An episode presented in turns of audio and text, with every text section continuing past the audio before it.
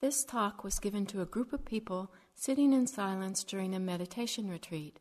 It is intended for a mind that is quiet and attentive. We invite you to enter into your own mini retreat by sitting quietly and listening wholeheartedly. The teachings you're about to receive were freely offered. If you would like to make a donation to support their continuation, please visit us at dharmaseed.org.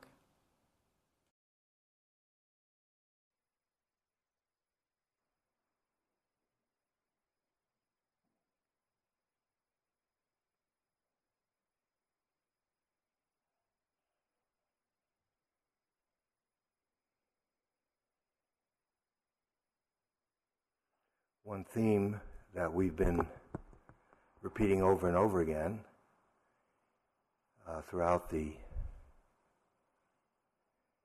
the week has been uh, that there's prior to Buddhism, Vipassana, Zen, Dzogchen, whatever, there's life, and to view life as a whole. One, if you're drawn to these matters, to contemplative life, to meditation, to Vipassana or some form. Um, that's one vital, very important, and for some people becomes a precious aspect of life. But uh, it's not like the real world is out there and, and uh, now we have to go back to the real world. This is a real world here. It's just here we do this. Some of the things here are harder than what we do in the real world because you have to face certain things that seem easier to escape from uh, when we keep so busy. And here we slow down dramatically and sustained attention for hour after hour after hour. So this is life in this form. And uh, I hope we've been even a little bit successful in conveying an attitude, which is more important than any of the particular techniques, to arouse an interest uh, in the urgency, really, of living a life that uh, that is conscious and that is, um, well, this is that's dedicated to learning, learning how to live. Wisdom, sometimes defined as the art of living. Um, many people here are highly educated and love to learn, and love to learn different subject matter, different subjects, different sciences, arts, and so forth. Uh, do we have that same interest? Can, can that emerge, that love of learning how to live? Uh, so it isn't some grim medicinal task, uh, which won't carry you very far, I'm afraid. Kind of you do it every day like uh, fish oil. Uh, it's more if you because for it to really uh, happen, uh, there's a certain uh, challenge and uh, an interest in uh, in learning as we live out our life. To uh, life is the great teacher, but there has to be someone there to take the course. The curriculum's all set. Depending on how you look at it, the tuition is free or it's the highest cost there is. Um, but let's back off from that. And so I'd like to just say a few things. Uh, but first, so I don't forget, some basics, which uh, particularly some of you who are rather new to the practice. A typical question, a few of you already have asked it how long should I sit every day and so forth? I haven't the slightest idea. I don't know how long you should sit. Here, you've had the support of, uh, we've had a, a temporary, uh, I think, a lovely little community for seven days. Uh, it comes together, and even though we're in silence, we all feel each other and we help one another without saying one word. Uh, when you get home, you won't have a schedule and bells and uh, all kinds of supports. Uh, so you're going to be, you'll, you'll see that uh, for one person, 20 minutes is an eternity. And uh, fine, don't try to make it mechanically an hour every day. You can do that. That's one way to go about it. And in some ways, it's safer. You just this is it. I just sit an hour every day, no matter what. Will gets strong, and if you have a strong will already, that can be very helpful. And in the short run, I think it's more impressive. In the long run, what I've learned from uh, paying attention now for quite a few years of doing this and teaching it is that if you allow it to grow naturally, in other words, this is a marathon, it's not a sprint.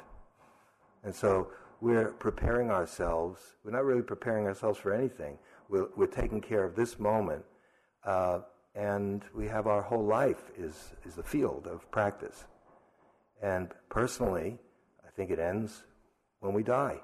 I personally want to go out practicing, dying, dying, whatever. There's some of you doing labeling. I guess not. We sufficiently knocked that one out, so. um, another person, perhaps 40 minutes, 45 minutes, or an hour is natural. What I would suggest is find roughly what seems to be um, reasonable for you, and then go a little bit beyond it.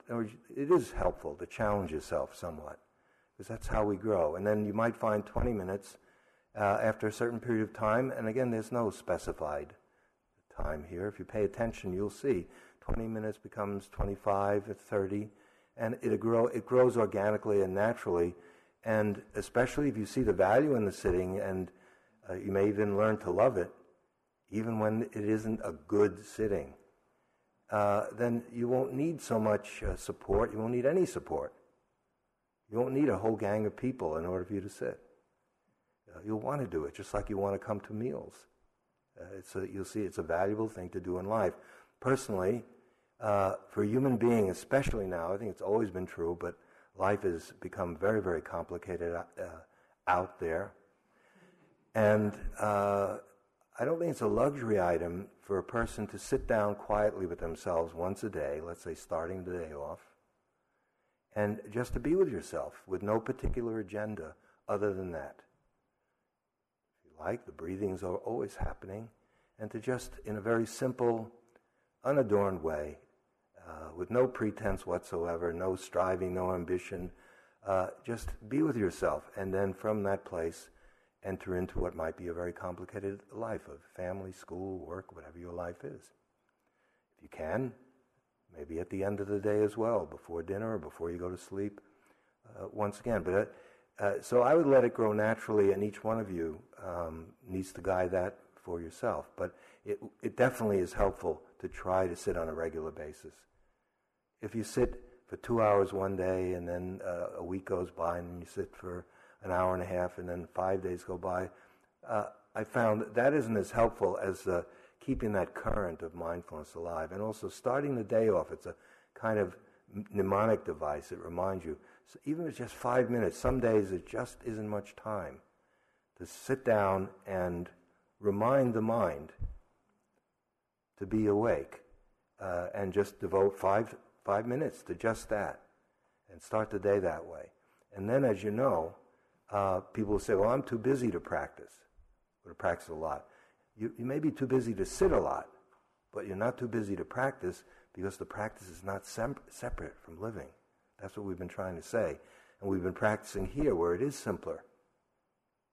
It is more safe sometimes, sometimes not. But it is, overall, it is. And there's tremendous encouragement, like a Greek chorus, the four of us, you know, like sit and meditate. Um, so we'll, let, let's get into that. The attitude is most important. Um, some years ago, Corrado Pensa, who some of you know, I was uh, teaching with him in Italy, and uh, he took me to one of his teachers, uh, who was a Carmelite nun, and she was uh, contained I don't know what the word is, but she was in a cage. Um, and she was training uh, seven uh, novices. And she had been, uh, um, not, I'll say contained, I don't know, the, maybe some of you know the word. For at, at, that point, it was more than 30 years. So we, we would meet, and for 10 days, we, li- we were allowed to live at this convent and meet with her twice a day. And uh, she knew nothing about Buddhism. She was full of joy. Uh, she never had read a word of it and drew me out, wanted to know my practice. She knew Corrado very well. And then she heard all this stuff about, well, we're lay people trying to do it, and We have to learn about daily life. She listened very, very carefully, had a good understanding. And then she said, um, well, but uh, people uh, need to be, there needs to be some kind of uh, accounting. Uh, in other words, if you don't, said people are not going to believe that daily life is, uh, can be uh, as spiritual as anything else. you have to help them get to that place because m- most people, perhaps all of us, it's daily life that drove us here the last thing we want to be told, which I'm going to go into in a few moments because I didn't finish last night. You're not off the hook yet. is relationship as a Dharma practice. Well, relationship is the difficult, most difficult thing for human beings to do. I don't mean just uh, intimate. I mean, oh, look around. We've been on this planet a long time, and we are. The, the, apparently, the brain has brilliant capacity to do all kinds of things. And as Bertrand Russell put it, we've learned how to fly like birds. Uh, he was a British philosopher. We've learned how to sim- swim like fish. Look, we can get to the moon and beyond, but we, we don't know how to live on the earth. We don't know how to live with each other. Uh, where, whether it's a small unit, two people, or a family, or a, a, tribe, or a country, or wherever you look, we ha- don't seem to have learned very much in thousands of years. Okay, there are different views on that. One view is give it up. This is the curriculum. It's hopeless. It's samsara. Human beings. This is this is what the subject is. For whatever reason, you were dropped here to learn about this. And others, well, uh, I read now has a more New Age uh, twist to it. A lot of the New Age stuff to me seems to have hardening of the arteries already. But anyway, it's called New Age. And they're talking about how we're all evolving into a new state of consciousness. And I don't know, we're going to just dance off into the sunset together? I hope so, but I don't see signs of it. I just see a growing number of people, uh, it's always been this way, um, are, have, in, certainly in our society, have the leisure and the interest, however it's come to be this way. Uh, there's a lot of energy in uh, lay people. People want to remain uh, in their life as they have it already. They don't want to be monks or nuns. And there's tremendous urge and yearning uh, to practice. And there's no question in my mind that there are countless people. This center, uh, I've been here pretty much since the beginning. Uh, not the first year, I was still in Zen then. And having led many retreats in this hall, the amount of suffering that's been left here, you wouldn't believe it. Thousands of people have left feeling a lot lighter and a lot more uh, helped in knowing, having a little bit more of a hint as to how to live when they leave here. Um, so there's a lot of good things going on right now. I'm not denying that. But finally, it's going to come down to an individual matter. It's you and your life. And uh, if you care about the quality of your life, this is certainly one way to help you, uh, whether the rest of the world goes this way or not. Um, in a way, it doesn't matter. It's because it's always an individual choice. It's up to you. What do you want? Um, and relationship, what she was getting at is everyone's been wounded there, and they don't want to uh, be told that, uh, oh, it's very spiritual. Family life is very spiritual. Because she, she speaks to regular parishioners. She, she knew a lot, and very worldly for someone who's not been in, in the world much. Um, and she was right uh, it cha- changed me when I came back to Cambridge after that. I realized uh, if we want to uh, enliven this idea, we have to do things. So we created a sandwich retreat in Cambridge where we have two weekend retreats, It's not a plug for CIMC. It's just trying to get a message across. We have two weekend retreats. That's the bread of the sandwich. They're just regular retreats like what you've been doing here. And every evening of the week, uh, sitting and walking, but we give people an awareness assignment, a mindfulness assignment during the day, whatever their life is like work, school, family life, whatever it is. And then when they come back, uh, and this was her point, unless you ask them to, there's some accountability, people are going to feel it's just rhetoric, empty rhetoric. Doesn't mean much. So then we'll say, okay, we've been studying right speech, if that was, was the theme. Did you learn anything? And the first few days, people don't take you seriously, typically. They go out in life and they forget to practice, and then they come back, they just want to sit and walk, you know. Uh, but then at Royal, we, we hammer away, we don't give up. And before now, they realize that we mean it. We want for you to pay attention when you talk and listen. And let, let us know what you learned or what happens when you do that. And uh, so we've been doing, and that uh, I owe that to her.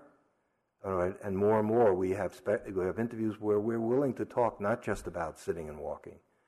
Uh, they're open to anyone in the community. They're half an hour. They're not ten minutes in and out, which are useful too, especially on a retreat. Uh, where we draw people out if they wish to talk about family life or work, hate their job or whatever it is. Um, it's welcome, but we try to hear it. We're not therapists. I'm not a trained therapy therapist, and I may be the only person in Cambridge who's not been in therapy. Which, I, am not. I'm not bragging. It's, it's just a fact. Um, some of us chose another another avenue, uh, quicker and faster, and uh, it's called. You know what it was, yeah. Some of you don't know, drugs. you know, that generation, Ellis, we thought that the whole planet would be saved by psychedelics. Leary and Alpert, and Leary, Alpert is now Ram Dass. He's Richard Alpert. What is this Ram Dass stuff? anyway, anyway, um,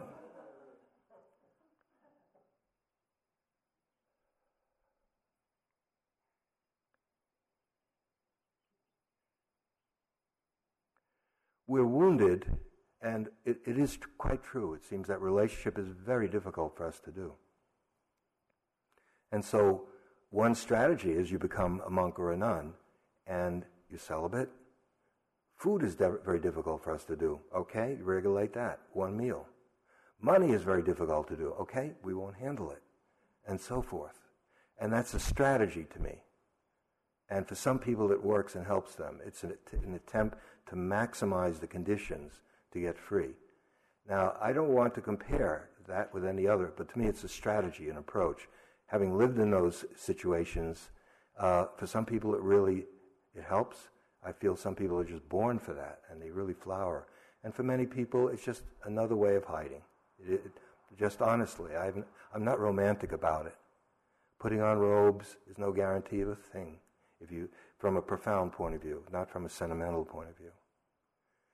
Um, but but that's not our situation. We are we are in a relationship, or if we're not, we want to get in it. If we're in, we want to get out of it. You know, but uh, it's wherever we go, there it is again.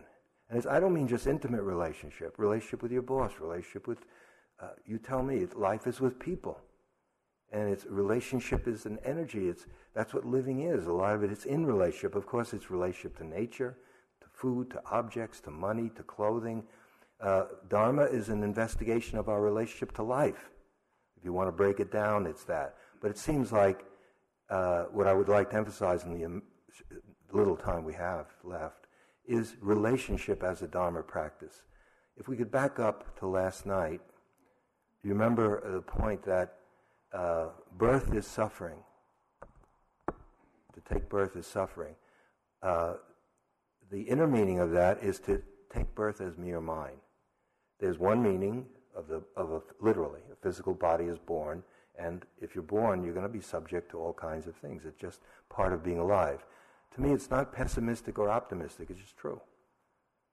Okay, but this that's not what I was getting at last evening, I, and I'm pretty sure. I hope that was clear.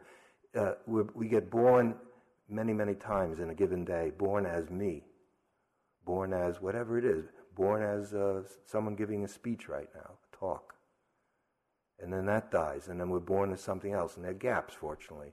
When it isn't me and mine, we're not on the line. We're not being that which we think we are and representing it to others who then uh, either reinforce it or uh, with it or attack it.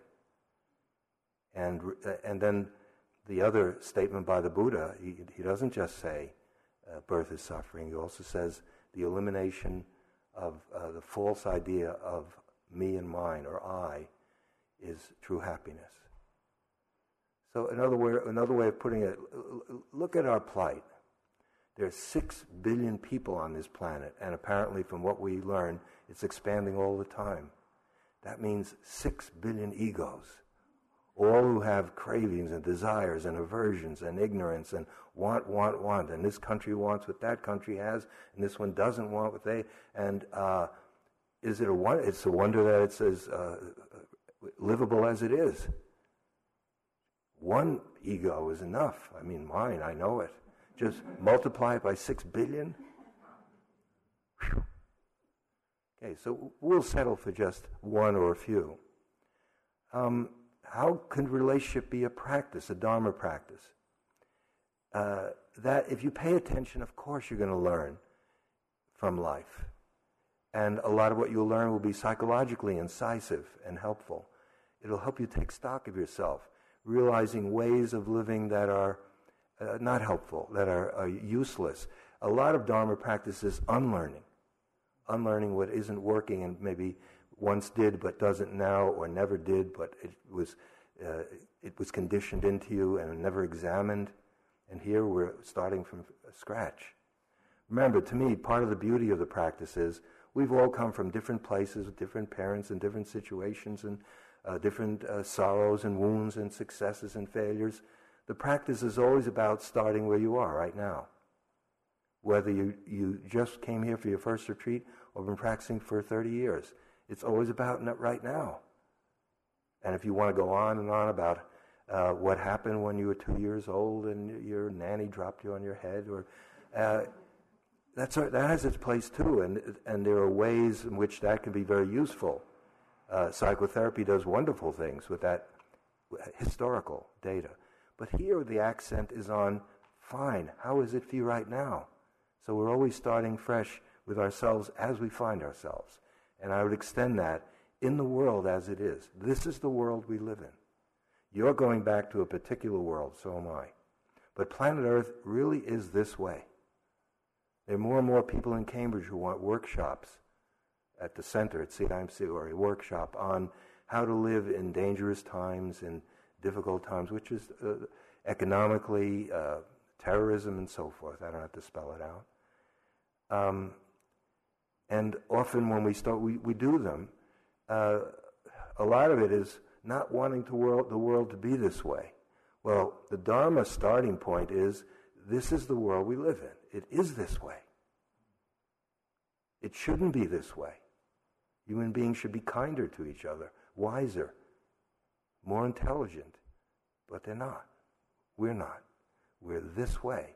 So, how to maintain your sanity in a world of non meditators? Granted, we're all these very uh, humane, kind, vegetarian people. Among all these meat eating, hate mongering. Uh, because I don't see signs of that changing.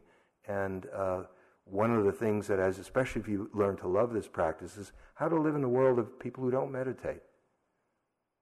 Uh, we're all just human. There's something that we all have in common. And if you like meditation as a way of using it to feel superior or to isolate yourself and feel lonely or to use it as another way of judging how everyone else is an idiot, especially your parents or anyone in your family who doesn't meditate. Uh, we're trying to find a connection that uh, we're all we're all human. So what is how does relationship a dharma practice? So I'm granted that if you pay attention while you're living with people, let's say in a family, um, if you pay attention with the intention to learn rather than judge, and that's a big one. In Dharma, this one major shift is more and more the intention to, to learn and understand rather than to judge. But we've had a huge amount of practice judging, evaluating, comparing. Okay. Now, the, the point is very, very simple. Uh, the name Krishnamurti has been mentioned. I feel my Buddhist teachers, most of whom have been monks and who I've benefited from immensely. Some have been just great. Uh, but they've been monks. And there's some things that, try as they will, they understand the principles, and some of them have an uncanny grasp of life, even though uh, some of them have been celibate their entire life since they were young children. Uh, but finally, this uh, uh, when I it, some of it is to live by the precepts. In other words, to an ongoing commitment to ethical refinement. If you want to get free, if you want to live a life that's guided by wisdom and compassion, you've got to get your house in order. If you're killing, lying, stealing, uh, and all the rest, you know, misusing sexual energy and uh, clouding your mind with all kind, how in the, how in the world is anything going to happen? Uh, it's just it's just stupid. So that's sort of a bare minimum is to start paying attention as to how you live. It's like the minimum for civilized life. And the reason the precepts are there, apparently, and they're in every religion, Buddhism is not unique, is because the energy to not do it is very strong. Uh, to lie, to have, uh, to misuse sexual energy, and so forth. Um, but then I find that, and I don't know, I've tried to understand it. Um, when it comes to relationship, things thin out. And I, I, frankly have not gotten a whole lot of help uh, from the monastic community because there's some way in which it doesn't understand from the inside the texture of it. And relationship as, is seen and is reinforced as so difficult. That's why we become monks and nuns. In other words, it's, one solution is just drop the whole thing. It's impossible. These people are hopeless. But if you haven't made that choice, then, then you have to learn how to live in a world which includes relationship. And probably you're in one, or you'd like to be in one, or even if you'd like to get out of one, and there's no escape. Because it's, it's just people. Now, what Krishnamurti adds and which emphasizes, and it's not contrary to Buddhism at all, it's just that it's a real emphasis, and that is that relationship is a mirror. Uh, what relationship it can be, if you take it on, relationship uh, mirrors back to you. You can learn a tremendous amount about yourself. Doug sees family life as a house of mirrors, where everyone is. House of mirrors, Doug? Yeah. yeah. Hall of mirrors? What you phrase it? Which one? Does, house of mirrors. Uh, because if you, if let's say four or five people in a family, wherever you look, that you have a reaction. Uh, so, in addition to living with each other, we have reactions, and it teaches you something about yourself. Now, here's where this connects up with the highest teachings of the Buddha. I've uh, not speaking. I'm not speaking from Mount Olympus. I've been doing this for quite a while now, and relationship, family or otherwise, is an incredibly rich way to learn about selfing because it's almost entirely what happens. Uh, take out the garbage, honey. Uh, okay, dear. I took it out yesterday. Why, it's her turn. Why don't she do something? Uh, and you can feel, even in trivial things, you can feel me alive and well. Me taking out the garbage. Me not really wanting to take out the garbage. Uh, that voice again. Honey, dear you know, uh, because she's not comfortable saying because she knows you don't like to hear it. Well, who doesn't like to hear it? Uh, and you, you just see when children leave crumbs on table and, uh, you know, when we get annoyed, who gets annoyed? Who's suffering? And we use language like craving, attachment. You see, that's just another way of saying me. When there's attachment and suffering, it's me that's attached and suffering. Check it out, see if it's so. Don't take my word for it. Okay, so now, if the Buddha says eradication of this false notion of me and mine is true happiness, in other words, that's what takes you nirvana or emptiness. That's empty of the attachment to me and mine. If the notion comes up, this is my car or my car, but it's accompanied by awareness, uh, it's benign. It's, it, you're not going to get hurt by it. It's not to stamp out under no conditions will I ever think me or mine again. You can try that, but the voice that just decided to do that is me or my. What do we do with this kind of terrorist? Because it's you uh, putting on different masks. Um, so if you take it on, uh, essentially what that means is you, in addition to living your life normally, whatever you do in relationship, start developing, and you can do this by practice. You can learn to maintain an inner focus as you live in social life. And it's not stilted. Maybe sometimes at the beginning it is. It's not like someone says something, you feel a reaction, you go, oh, well, uh, and then you, uh, uh, it's that you, it, it actually, when you start getting into it, things will uh, change for the better. I'll give you a simple example. I can't think of a simpler one. My stepdaughter uh, leaves crumbs on the table. She used to leave crumbs on the table. when Adolf got through with her, no, okay. okay.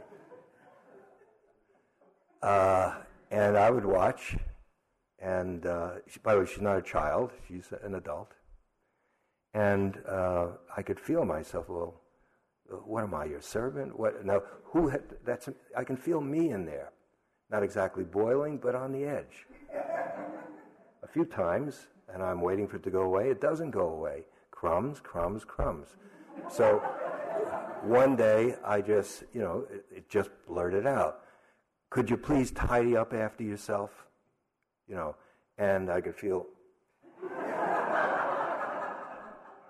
And uh, what ensued was, you can imagine the climate uh, and also the quality of the cleaning. we would have to hire someone else to clean up after the person who cleaned up. Okay.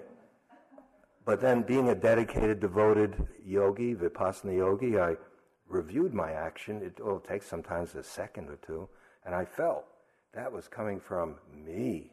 You're leaving crumbs and and somehow me was uh, outraged. She shouldn't be doing that. She's staying with us. This is our house, my house, finally. You know, I mean, ego's house. Uh, and I didn't correct her anymore, and I lived with it. And I saw that it was strong in me. I was really getting annoyed with some of her living habits because she doesn't live the way I do. And she should live exactly the way I do. Because the whole world should do exactly what I want it to do and then I would really be happy. Uh, so I live with it. In other words, living with it means I felt it. I felt this me and mine arise in numerous times, not just with crumbs, but I didn't act on it. I also didn't repress it, deny it, and I also didn't identify with it and stew in it and just feel like that and then explode one day. And little by little, the power left of the power of this irritability. And uh, one day I was able to say, uh, I called her name, for example, and I said, Would you mind please tidy up after yourself? It would be very helpful for me. Uh, and then it was a different, same words, virtually, different transaction altogether. And so what I'm trying to say is this. When you, if you use relationship as a Dharma practice, look, I understand it's difficult, and that is probably, to some degree, why we're here. We've gotten wounded in relationship maybe the original one, and then along the way, other casualties. And it's ongoing. We hurt each other. We get we hurt and we get hurt. We love. It's all the 10,000 sorrows and the 10,000 joys in life. It makes up life. Seems you can't have one without the other. Okay, if you take this on as a practice, uh, it isn't. It is not. Um, it's a dignified, worthy practice. And I don't mean just family, I mean work, wherever you are. Uh, life, uh, it, at first, it may be, you have to remember to do it, but uh, life pushes our buttons like nothing else. I mean, relationship, li- life lived through relationship, which is much of life. But now the difference is we're paying attention. It's a mirror. The person, in addition to doing what they're doing, is teaching us something about themselves. Like, I'm still the kind of person who can be gotten to by crumbs. Oh, Mr. Liberation, Mr. Uh, free, Mr. Big Vipassana teacher uh, loses it over a few crumbs. Uh, not much of a role model, but, but it's true. Uh, so, uh, as you start to bring it in as practice, essentially what we're doing is we're getting better at becoming aware of our reactions. Now, a reaction is mechanical, it's like a machine. This happens, and then it fires. It's, you push a button, Coca-Cola comes out. Another button, Pepsi-Cola. I wouldn't drink this stuff, but I'm, you have to. It's the example that came to mind. it's very bad for you. The, the liver hates it anyway. Um, and it comes from our past. So, in a sense, we're not in the moment at all. We're not intimate with the moment. It's sort of the shadow of yesterday is constantly casting itself between us and what's happening.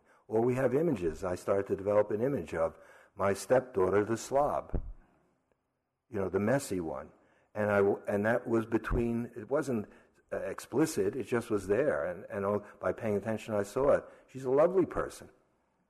But that was starting to get in between us and to affect the quality of our interaction. I really wasn't seeing her in a given moment as some of these uh, filters started to impose themselves between myself and her. And I'm taking a, this is a simple example. Um, so what happens is you become aware of the reactivity. That's me and mine in action. But see if it's so. As you get better at that, that starts to lose its power you're not nourishing it. When you act out of it, when it's uh, you act out, I think it's sometimes called, uh, you're nourishing it. It's alive and well. It loves that. When you just, if you repress it, it loves that too. It would like you to embrace it and get lost in it. It's like a child. If you can't get your attention through love, fine, you'll get it through, through annoyance. Be, become a pain so you pay attention to it. We're doing neither. The, the beauty of the Buddha's uh, uh, guidelines are you neither uh, grasp and hold on to, nor do you push away and deny, but you're right in between.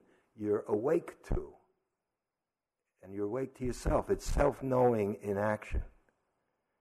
Life itself is showing you something. It's not some theory about self knowing. There it is. But what's needed is a certain humility, a strong intention to learn, uh, you have to be willing to uh, admit that something is wrong, that you may be at fault. You may have to admit all kinds of things, which are not easy for us. Not easy for us at all. We're very good at finding faults in others. And I'm not saying start blaming yourself. I'm saying, saying start learning from what you see relationship brings up in you. And it's a tremendously liberating force, and it has as much dignity as any other Dharma practice. It's just that it's a cliche. We don't, uh, because it's so difficult. That it ha- for example, Zen is famous for daily life. But I, have lived in Zen monasteries, and I, and I know my fr- I'm still very friendly and with all kinds of Zen monks and a few Zen masters, and, uh, and I've read in that tradition. But when I, but as I've gotten to know what it actually is, uh, the emphasis there is a lot of it is on manual labor, much better than the other Buddhist schools, which somehow there's always someone else to do it for you. The lay people will do it for us. Let's say the monks in Zen, they do clean, they do chop wood and carry water. They are a cook, and they uh, a lot of what I was talking about comes from that. That is, whatever job you have in the monastery, uh, you give it your best. The cook is highly evaluated in monasteries for obvious reasons. Food is very, very important. Okay, but every job is. And so that sounds great, but then it falls off. They're no better at relationship than anyone else. Some of you have been in Zen. Correct me if I'm wrong. Most of the scandals have been in Zen. Uh, a tremendous amount of sexual scandal. Well, so, and the koans deal with everything, but not that big koan. Most of them are men. So, what koan have they flunked? The lady koan.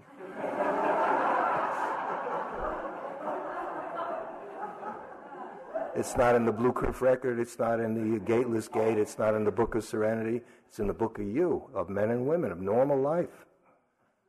Or the man koan, whatever it is for you.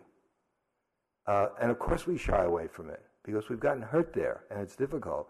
And what this is saying is walk into it, open to it, begin to, because if we're going to use daily life as a practice, how can we avoid relationship? It makes no sense to me.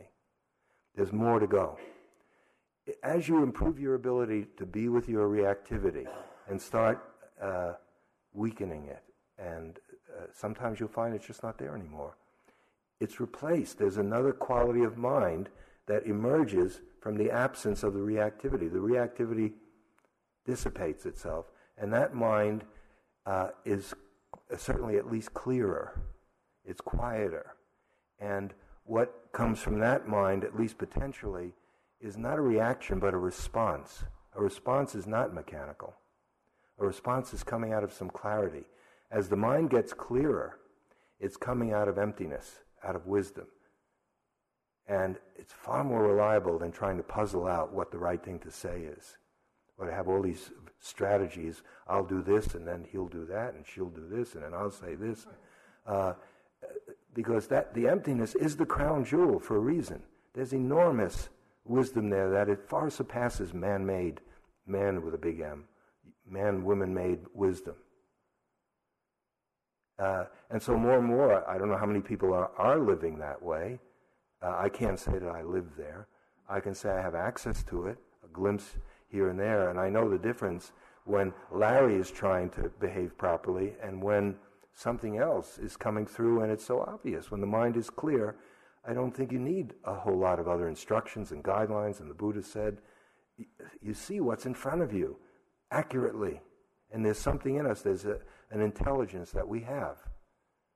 It's an organic intelligence, it's not intellect, although that's useful too. And so life starts to improve.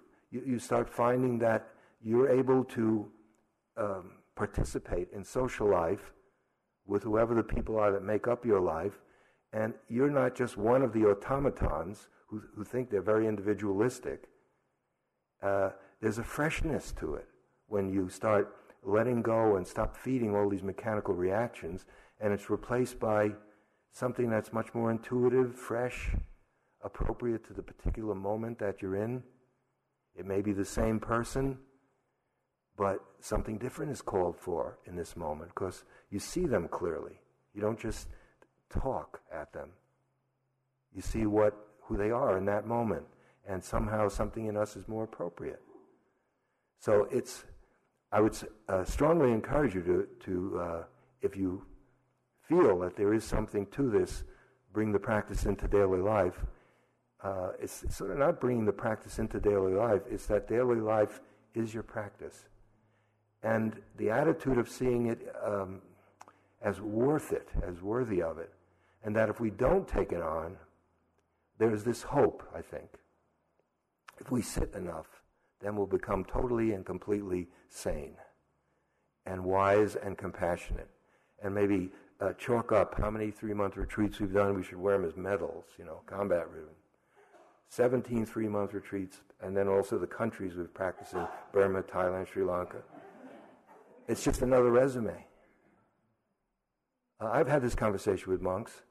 I'm not. An, I'm respectful, uh, and the, the, really good ones understand that they're human beings underneath the robes and the traditions and all. We all are. That's all there are. Are human beings walking on this planet. Some people do get very, very clear, and they may have never married. Never. By the way, this is not a formula for how you should live your life. Some of you will marry, some won't marry uh, it's not about gender preferences, or it's about freedom. It's giving you the freedom to live your life.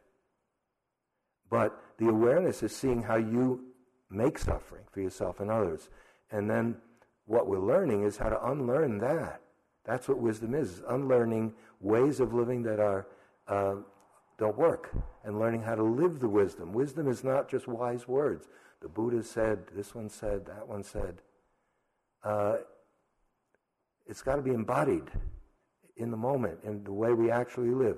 The proof of the pudding is in the eating. Um, and then do do retreats when you can. Uh, they're very, very helpful. See, I'm not. I don't want to. It may sound like oh, sitting's cute and re- uh, retreats are cute, but the real thing is daily life. Some people sound that way. I'm not saying that. I teach here. I love teaching here. I value it. I sit. I sit regularly. I do retreats, self retreats when I can. I love to do it. I know how helpful it is. And when I come off a retreat, I feel that I'm now moving into just life again, but in a different form. That's all. Okay. um, the sermon's over.